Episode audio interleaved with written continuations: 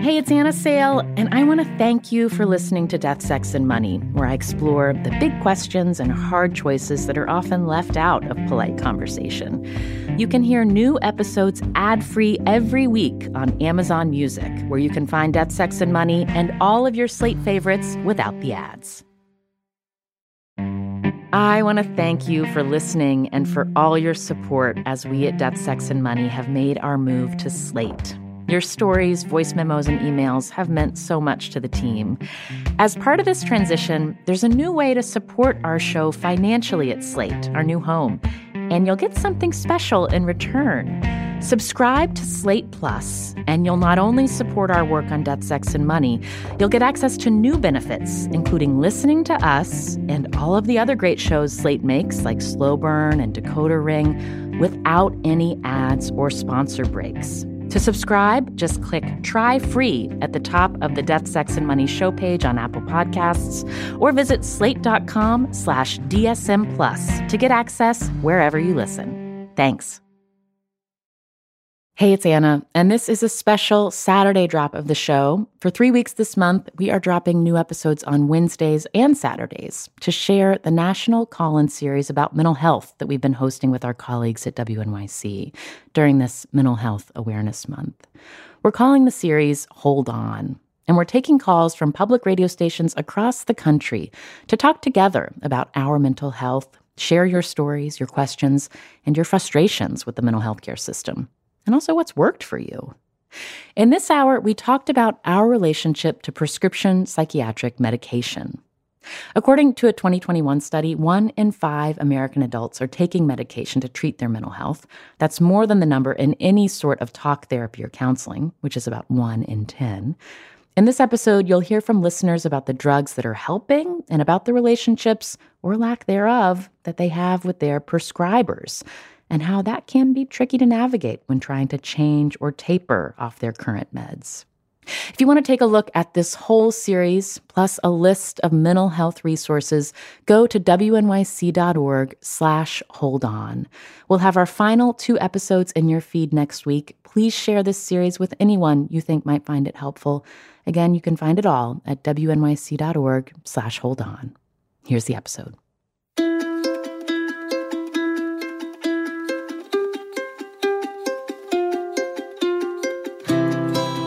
This is Hold On, a national call in special about our mental health from WNYC and the Death, Sex, and Money podcast. I'm Anna Sale. Thank you for joining us for this series. We are on public radio stations around the country this month of May, which is Mental Health Awareness Month, to talk together about the state of our collective mental health, where you've gotten help and where the systems let you down. On each of these call ins, I'm joined by guests with expertise in our mental health care system. But really, the focus of our conversations together is sharing our own experiences more than getting advice. Because unfortunately, a lot of our mental health frustrations don't have easy fixes that an expert can deliver. But we are all experts in our own lived experience. And what we can fix together with these call ins is lifting the stigma of needing and seeking out mental health treatment. We are focusing this hour on prescription medication and your mental health. Today, one in five people take medication for their mental health. Three decades ago, less than one in 50 people did. And with that rise has come a shift in the relationship between the doctors that can prescribe that medication and the people who take it. I have two guests joining me to take your calls about this. Daniel Tadmon is here, currently getting his doctorate in sociology at Columbia University and is finishing in mere weeks, where he has researched how psychiatric drugs are administered and how it differs for patients depending on how much money they have and other factors. Before he was an academic researcher, Daniel was working to become a clinical psychologist. Welcome, Daniel. Thanks for being with us. Thanks for having me, Anna. Also with us is Dr. Kali Cyrus, back from the first hour of our Hold On series. Dr. Kali is a practicing community psychiatrist and assistant professor at Johns Hopkins Medicine. Thanks for being with us again, Dr. Kali. Excited to be here. Thanks for having me again. I want to un- start with Daniel to understand your path into this work. You started out wanting to be a psychologist in a clinical setting and then decided you wanted to pull back to study as a sociologist who was getting what kind of care based of what you'd seen in your clinical psychology training. What did you notice about how different kinds of care people got along with their psychiatric drugs? So, I would say that the thing I noticed while I was practicing and while I was in training was more than the question of who's getting what. I was kind of becoming cognizant of the fact that the different mental health care treatments that we get basically tell us very deep things about ourselves. When we go to see a mental health care specialist who tells us that if we take this drug, if we take this medication, we'll be better, we learn something different about ourselves than if we see a therapist, for instance, who tells us that to be better, we need to understand something about our past. We need to understand something about the way we think about our life.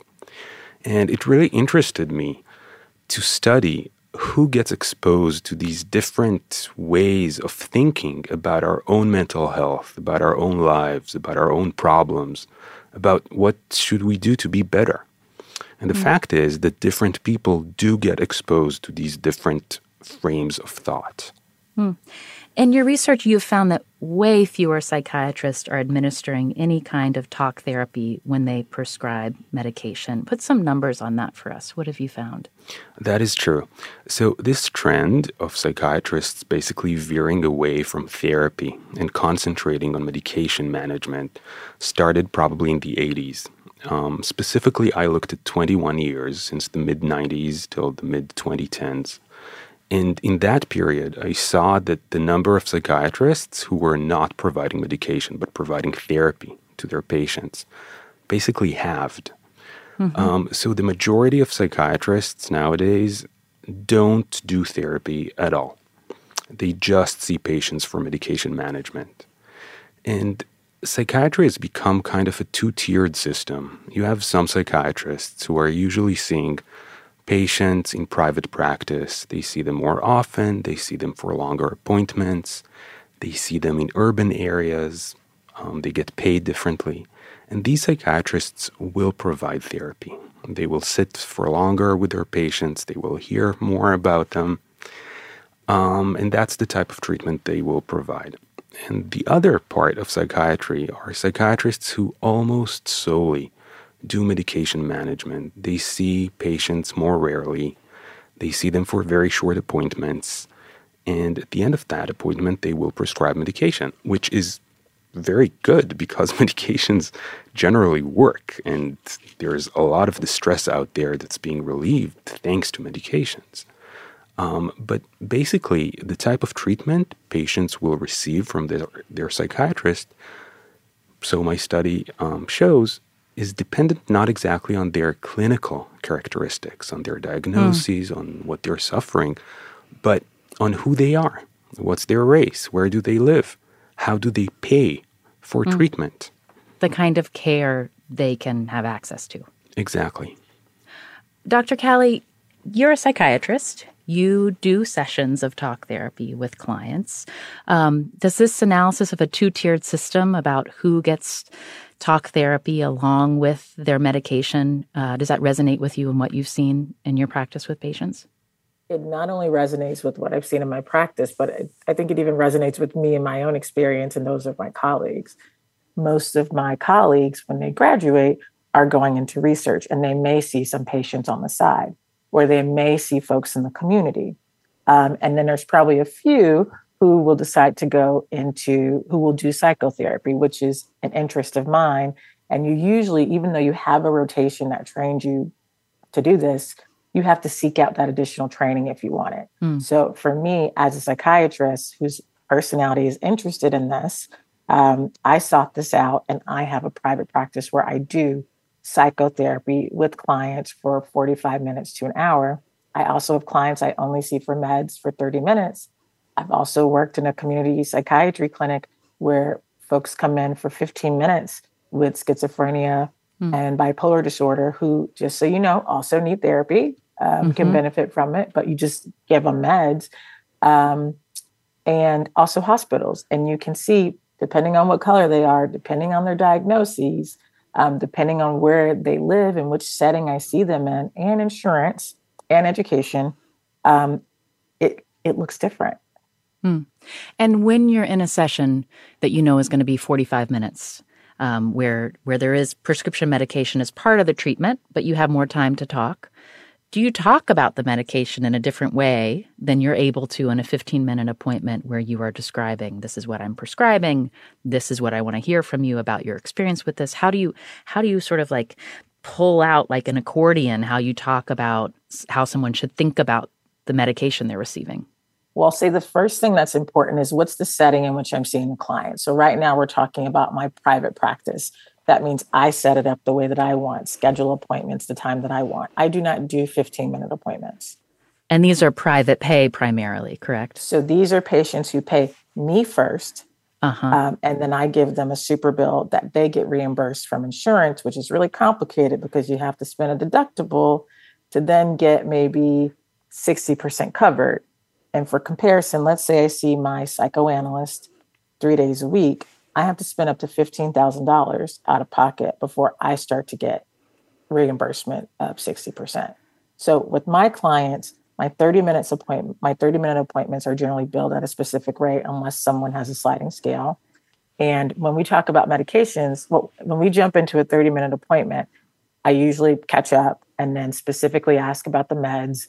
And then um, even if there's time left over, um, I try not to be the teacher who doesn't let you out of class, but I also like to say, What's going on with your mom? What happened to that person you were dating?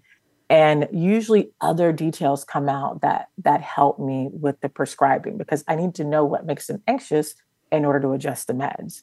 So with mm-hmm. my those are my 30 minute appointments. With my 45 minute appointments, um, kind of jump in like therapy does. Where do you start? Where do you begin? And they start talking and then if I hear that they've had a terrible week at work, not getting much done, I might say, well, um, were you taking your stimulant every day? What was the timing of that? Or at the end of the session, I might say, just so you know, it sounds like you could benefit from an increase. You don't have to do it right now. You can keep it in your back pocket. Let's keep an eye on it. But a lot of psychiatrists, and I hear this from my patients, don't fully explain how these medications work, don't explain the differences. And again, because I'm in my private practice, my first appointments are all 75 minutes. Mm. So that I can, yeah. I want to know about that 15 minute appointment, though, Dr. Kali. What can you get okay. done in that 15 minute appointment okay. when we're talking okay. that medication? 15 minute appointment is um, how are you doing? How was your way in? You ask a kind of perfunctory question. And then um, how's your mood? Which is mm-hmm. you depressed, sad, whatever and then you ask how are your thoughts? Have you been worried about the same things you were? It, are they every day most days? Have you had any hallucinations? Have you still seen that shadow that you usually see? Um, what are your side effects? How much what hours are you sleeping going to bed waking up? How's your appetite? Are you eating more? Have you noticed you've gained weight since you've been on this? Um, have you had have your thoughts of suicide decreased uh-huh. or increase? have you thought about a plan or not and then refills. Do you want to make any changes? Mm-hmm. If so, then we'll make them and then we're done. A real focus on what the, the patient has experienced, what they connect to their response to this particular treatment, and less about the universe of their emotional health. Right. I want to go straight to a caller. Felice in Chicago. What's been your experience with medication? Oh, I've been on medication for many years. I'm 64, probably started in my early 30s, maybe my late 20s. I started on Prozac and then I switched to this and that and this and that. Um, I mostly been on anti, I mean, antidepressants for all those years. I went off a few times, but found that I had to uh, go back on. I've switched around on them. I've only been to psychiatrist twice.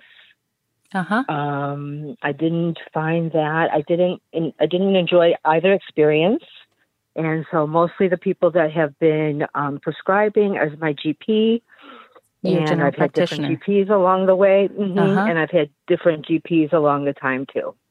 And Felice, while you've been taking this medication that you get from your primary care doc, have there been long stretches where you've just been taking it and not really talking to a medical provider regularly about what's going on. It's just been something you've said and forget. Yeah, I don't really talk to him. I do see a. I have a therapist that I talk to pretty regularly. I go off and on with her, but most, you know, on a lot. so she's sort of the one that tells me, you know, I think you should try this or try that. And then I go to my GP and we talk about it. But that's only when I'm in a slump or I need to make a change. And just generally, if you could characterize these many years where you've had antidepressants as a tool to help take care of yourself, how's it worked for you? Mostly positively. I still have depression. And um, even today, even now, I have depression, but I sort of know my pattern now and I can come out of it easier. And I think that that's um, the antidepressants working for me. So I just sort of only lasts a day or two instead of a month or two. Yeah. Felice, thanks so much for calling in. Daniel, is Felice's experience something that you would say is commonplace that you sort of find your prescription initially, maybe through a primary care doc, a psychiatrist is someone you maybe see but seek get therapy in another kind of setting? I think it is. So, recent data shows that at least half, if not more, of psychiatric medications are being pres- prescribed by family physicians, by primary care physicians. Um, and and that's okay because um, these physicians are trained to treat mild to moderate anxiety and depression. Um, I I'm curious to know about Felice. Why has she seen a psychiatrist only twice um, these many years? Felice, you're still on the line. Can you tell Daniel? Yeah, I didn't enjoy. Well, the first one that was so many years ago, probably like 30 years ago, and I just didn't really jive with her. And I only and my and then my insurance only lasted. I could only see her for you know five visits or or whatever uh-huh. at the time. And then um, some years later, I tried another psychiatrist. And the first time I went to his office, I waited for two hours and never got to see him. So that was bad taste in my mouth. I would say And then I finally did get to, yeah. And then I finally did get to see him, and I just did not like him. I just did not like his demeanor, anything. So I was just like, forget it. I just can't deal with this. I'm not going to another psychiatrist. And so I haven't and you haven't. Dr. Kali, anything you want to add about your profession, about, I imagine, uh, the variety of experiences one can ha- have in a psychiatrist's office? Yeah, I, I, think shopping for a psychiatrist can sometimes be like walking into an ortho doctor or a neurologist's office. And I think some of us get anxiety. We don't know how they're going to, their personality. Unfortunately, yes, we are psychiatrists who talk to people about their psyches, but some of us have different personalities or maybe we not be we're not the best at talking about people's problems. And so i again i can i feel really bad for felice that those are the kind of experiences that she's had with psychiatrists because then you don't want to go back again. You're telling your deepest darkest secrets to someone who's being you know a little short with you but i think we need to remember psychiatrists are trained as medical doctors and specialists of the brain and the body. And some of them are you know scientists focused on that. Others are more focused on the other part of the conversation, but we all try to do the job holistically because we have to meet all those needs. Jennifer in Byron, Michigan, I want to bring you into the conversation. Your experience with prescription medication from your mental health is more recent. What's been your experience? Um, so, yeah, I, I was diagnosed with cancer last year. Um, and so I was in fight mode for that with surgeries and chemo and everything. And um, you know, everybody around me was like, wow, you're dealing with this so well. And I internally didn't feel like that, but I guess, you know, that was front and foremost. So I had my last chemo in March and I fell apart. Like I hmm. was crying all the time. I, and it just shocked me. I thought I would be happy and relieved. And, you know, I had, um, nurses saying that that's not uncommon or whatever. But so when I saw my oncologist, I was fighting back tears and trying to say, you know, how I'd felt. And his first thing was like, well, I'll just get you on, on Zoloft. And I, it was so abrupt. I was like, okay, that kind of shut me down, you know, like, okay, I'll take this, whatever. And I took it for a while and then he passed it off to my GP. And when I saw her next, she was like, is this working? And I said, no, I'm still crying all the time. And she's like, well, let's just up it. So they upped the dosage, and um, it just started to occur to me like maybe I need to talk and not just keep upping this medicine because it's all just, you know, staying inside.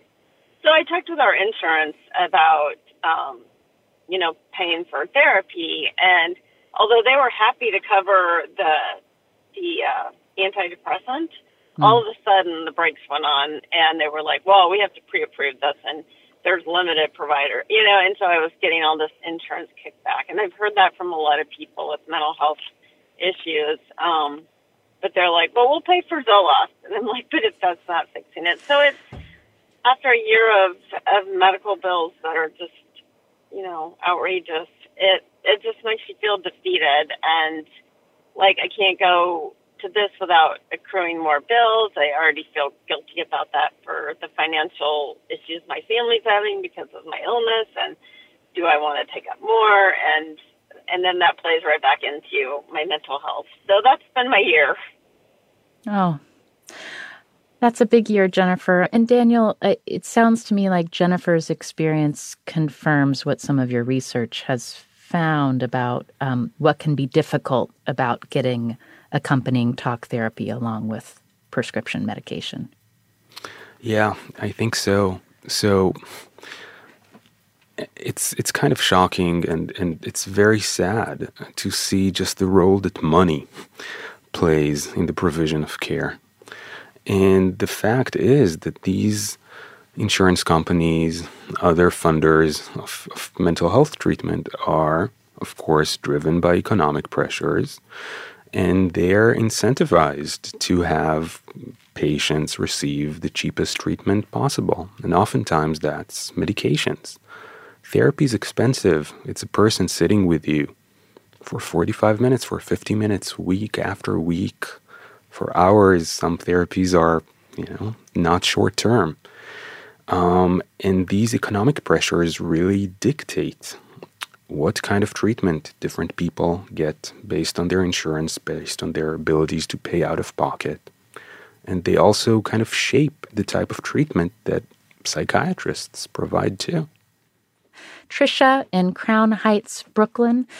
What's been your experience with prescription medication and the person who provided it for you? Hi. Um, well, I only first reached out for an antidepressant like whenever I got my eviction notice during COVID. Mm. And like, I'm even feeling myself tear up right now because of all of the anxiety that comes with that, you know. Um, and it I appreciate everyone that said what they had about the difficulty with the insurance providers. So to find someone who could immediately see me. I mean, the insurance provider put me on on the phone with a clinician right away because my anxiety experience just trying to get information, mm-hmm. I was having a breakdown. Yeah. Now, I mean, it was just like a panic attack, but she had to kind of talk me down and say, all right, we're going to get you a few providers, but the only providers that they could provide near me and that would take patients soon. And this was, you know, halfway through COVID. So people are seeing each other. People are actually going into offices. Um, you know, he specializes in bipolar. And I said, you know, I definitely have these ups and downs. He's like, look, these are not manic episodes. You're not bipolar. I'm going to give you some Zoloft and I'm going to give you, what's the other one? Um, hold on. I pulled it out so I could remember. Seroquel. Mm-hmm. I think mm-hmm. quetiapine is the generic brand. And, you know, he's like, let's see how that works. And I'm like, well, I mean, I'm not breaking into like crying fits anymore, but it's not really working. I'm having a hard time being in settings with people, et cetera, et cetera. So he upped the Zoloft from 25 to 50 and then to 100. Hmm. And mm-hmm. with the Seroquel, he um, added that up to 100 milligrams. You know, Trisha, and he didn't give me instructions on how to take it, so I was oh. taking two of them at night.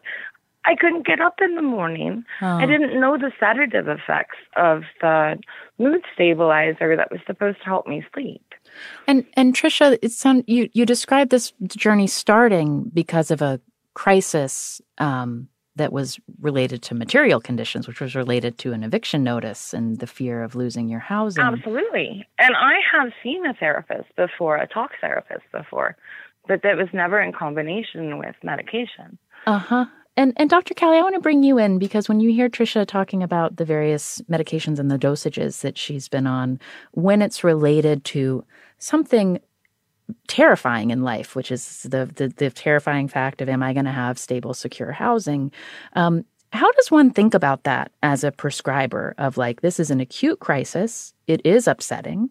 And also, there are these tools that can help you function while you're going through something difficult. Like, how do you how do you think about that as a physician? Yeah. So first of all, Trisha, I'm really sorry to hear this. It's it's it's terrible how it's terrible how often it's social issues that really can tank us. I mean, it makes sense, but there's we need more investment in social services as well. When I encounter a client who's in a crisis that has to do with relationship, housing, um, something else like that that's kind of out of our control. First thing you want to do is stabilize. Um, and sometimes meds are the quickest thing. And it might be something like a Seroquel to get you sleeping, although I have some differences in opinions with starting that one. And um, but it might sometimes be the best thing to do just to kind of get you through not having panic attacks every day.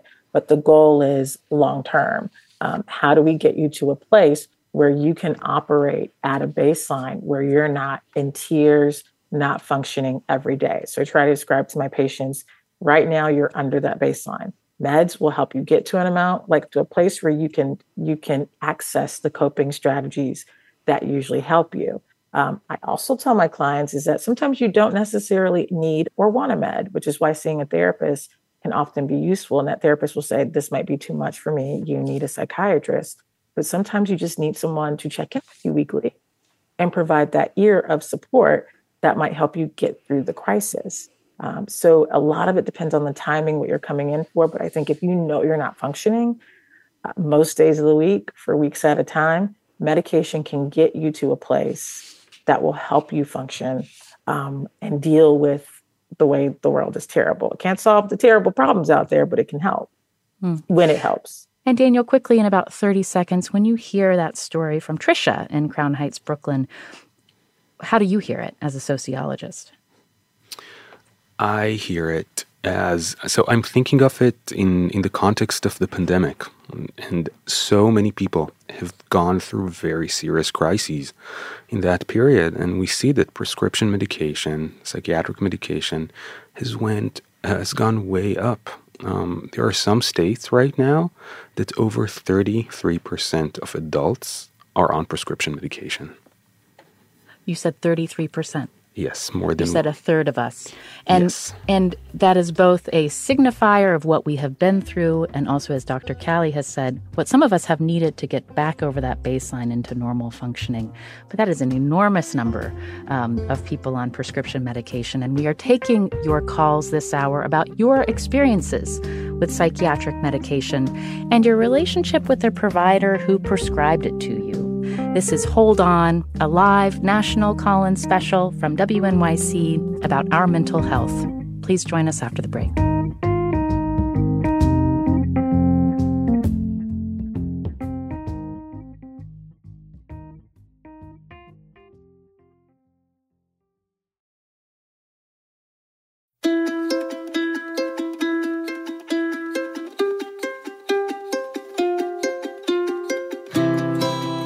This is Hold On, a series of live national call in conversations about mental health from WNYC and Death, Sex, and Money. I'm Anna Sale, and I host the podcast Death, Sex, and Money. I'm joined by sociology researcher Daniel Tadmon and psychiatrist Dr. Kali. I want to bring Marcy in Grand Rapids, Michigan into the conversation. Marcy, I understand you are one of those people who's thought about maybe being re- thinking about changing the prescription medication you've been on. What was your experience with that? Yeah. Well, I've been seeing my psychiatrist, well, my whole family has really since the early 90s. Uh-huh. And he always has me on something. I've been on Celexa for a good 12 years, but I recently wanted to get off of it just uh-huh. to see if I can function without it. But it seems like when I attempt to do it, it it's almost difficult just to get out of bed. So mm. I don't know if I'm doomed for life and I have to take it forever or if there's an alternative. I, I'm not really sure. But it's like once you get on, it's really hard to get off. Once you get on. For Celexa, was that originally prescribed for what? For what symptoms were you trying to manage? Um, for depression. Mm-hmm. And when you say you've tried to kind of get off of it, why was that important to you? What was the the, the question you had about yourself about why why maybe try well, changing it up? Ultimately, it's kind of embarrassing to have to rely on a pill every day to function. So I thought I'm I can do this. I can do this without it. I won't need it. But in reality, I can't even get out of bed hmm. if I don't take it. So yeah, it's kind of a difficult place to be in. And when you tried, especially when that's all you know. Yeah, when you've tried not taking it, was it in conversation with a mental health provider or something you experimented with on your own? It might be something I did on my own. I mean, I did research it um, extensively, like how to slowly wean, um, but it wasn't successful at all. It was quite difficult. So and what's your sense about your medication now, knowing that it does help you get out of bed in the morning and does help you function? Do you feel less embarrassed? No, I'm, I'm still, I still struggle with it a bit, but I sort of, I'm accepting that perhaps this is something I might have to take forever. Um, and I guess I'm okay with that ultimately. Dr. Kali, I want to bring you into this conversation. When you have a patient who has been on a medication for a long time and is interested in what happens when they when they go off of it, um, what's the conversation you want to have with the patient about how to approach that? First conversation I have is, um, you know, I ask why. What are some of the reasons, and we talk those through just to see if there are there's information that I can I don't want to say correct, but I can confirm as a misconception um, that they might be worried about and look at the data and talk them through it so they understand. But it's if someone wants to go down or off of a medication, the first thing you need to do is go slowly. A lot of people will self discontinue. Um, they'll say, I think I'm doing fine, or I don't need this anymore, or I'm just, I can't reach the psychiatrist, so, and I ran out. But that's when we have the worst types of withdrawal. And Celexa tends to be one of the, have some of the worst syndromes. Um, but the more important thing I say to my clients, because I do believe you can discontinue these medications safely without the withdrawal, is I say, what do your next three months look like? What do your next um, six months look like? Which is a tough question because the world is chaotic. But if you know your finances, what's going on at home, maybe it's the summer, you have less workload, that you have uh, the time and the space to wean off of these medications slowly without um, your social life throwing you too many um, curveballs, that's the best time to go off with the help of a psychiatrist. It's not like we're miracle workers or anything. It's mostly that we'll say, go down by 10 this week, go down by another 10 that week. But it's better than just stopping it because what happened to um, Marcy commonly happens. And I might just say this really quickly, Anna. I think fear of what they're going to do to us forever is another reason people don't like to start meds. And I think Marcy's touching on stigma, which is, I, am I going to be someone who's on meds forever? I tell my clients, some of us, and Marcy, it sounds like I don't know you, but your family has a strong history.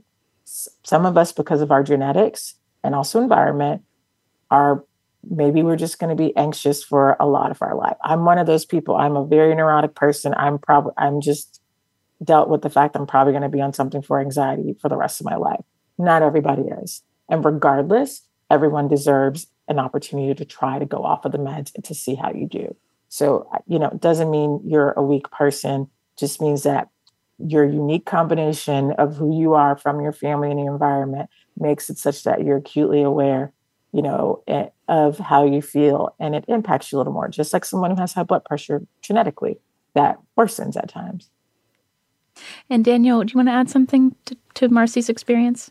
Yeah. So I think I'm going to speak from my experience as a former therapist right now and not as a sociologist. That I think the relationships we have with our problems, with our depression, with our anxiety, are complicated and also the relationships we have with the things that help us.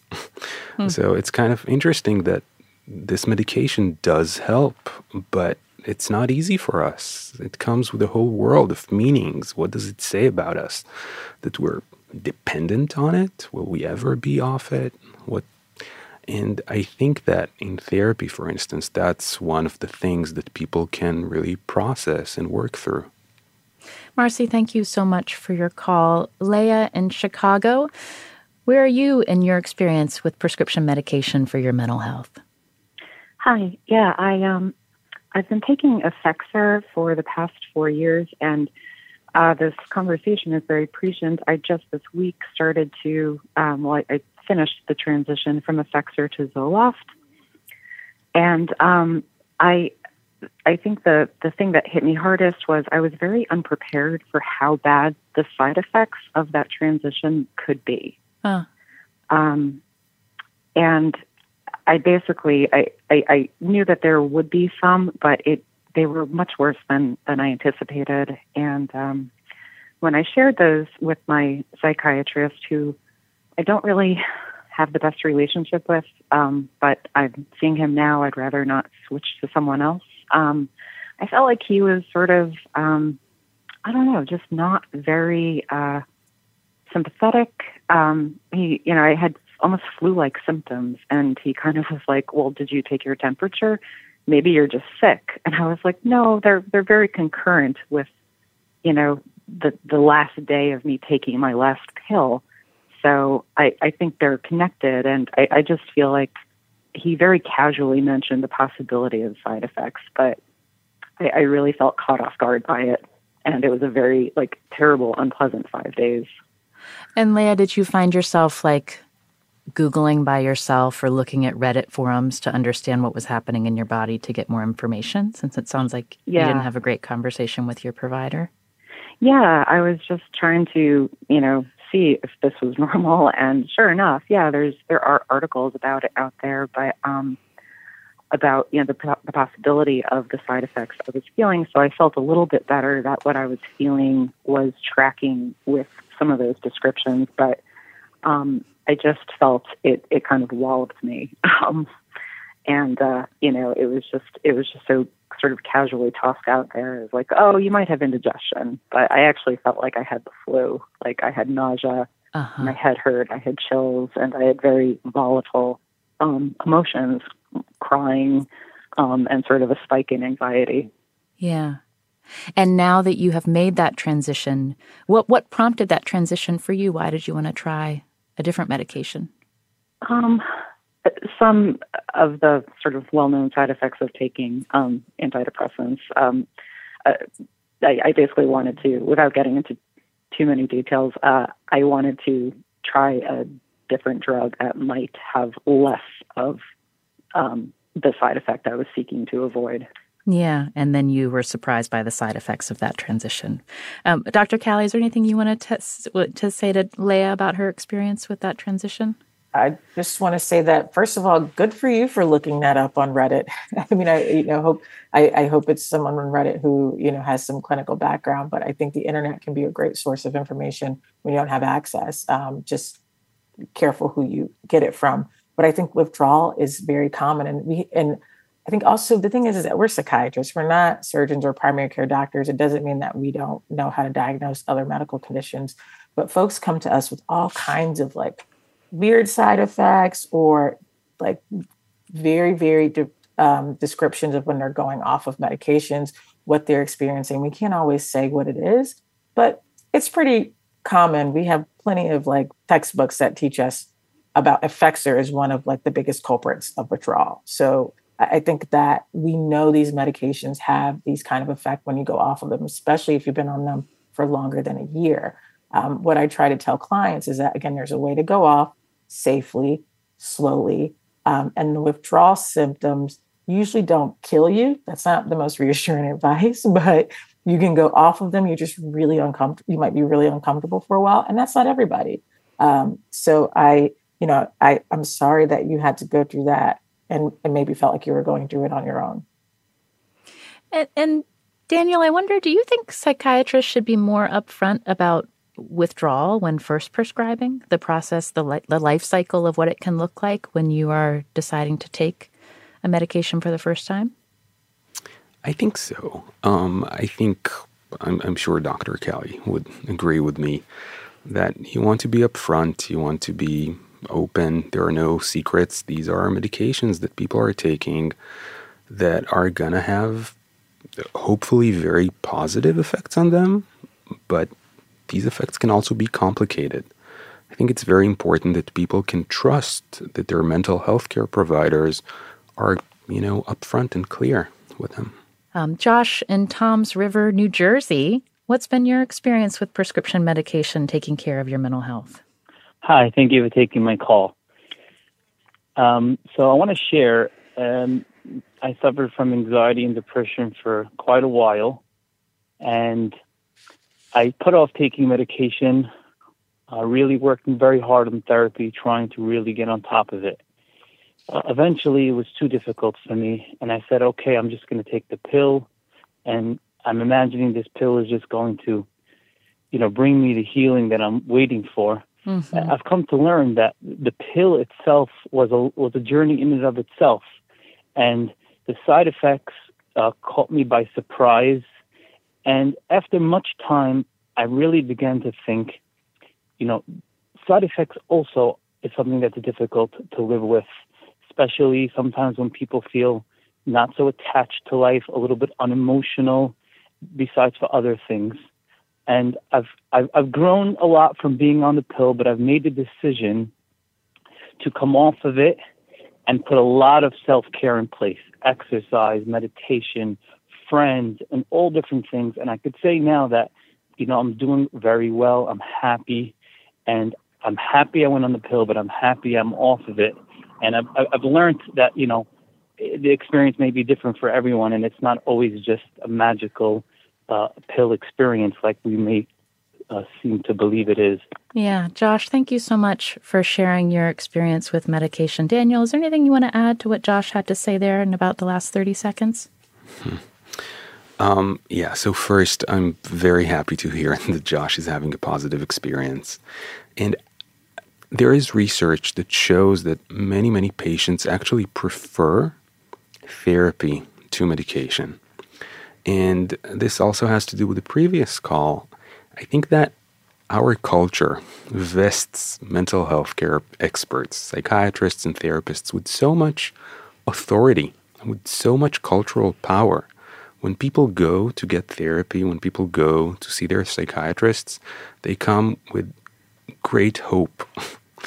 and they kind of tend to accept um, what, what the person tells them or doesn't tell them as, as kind of a type of truth. And I think that when psychiatrists decide to provide medications or not to provide medications, many patients might be kind of influenced to just accept it um, because of this authority. Mm. And I think it's really important that mental health care providers listen and ask their clients really what they feel and what they think. Daniel Tadmon is currently getting his doctorate in sociology at Columbia University and was a clinical psychologist before that. And Dr. Kali Cyrus was back with us again on this series, a community psychiatrist and assistant professor at Johns Hopkins Medicine. I want to thank you both for taking calls with us this hour. It was a joy to be with you. Thank you so much. Thank you, Anna. Thanks.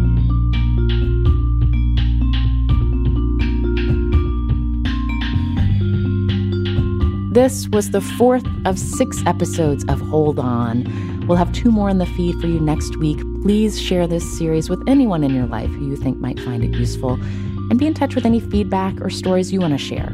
Our email is deathsexmoney at wnyc.org. And you can find a list of mental health resources we've compiled and links to every episode in this series at wnyc.org slash hold on.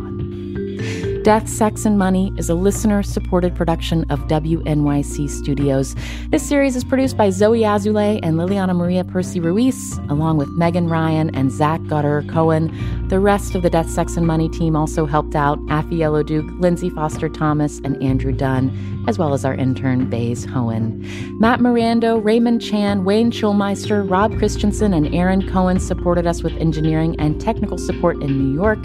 And Topher Ruth engineered for me in the studios of the UC Berkeley School of Journalism. Thanks also to Alicia Allen, Jacqueline Sincata, Robin Billenkoff, Mike Barry, Tara Sonnen, Kim Nowacki, and Rachel Lieberman. I'm Anna Sale, and this is Death, Sex, and Money from WNYC.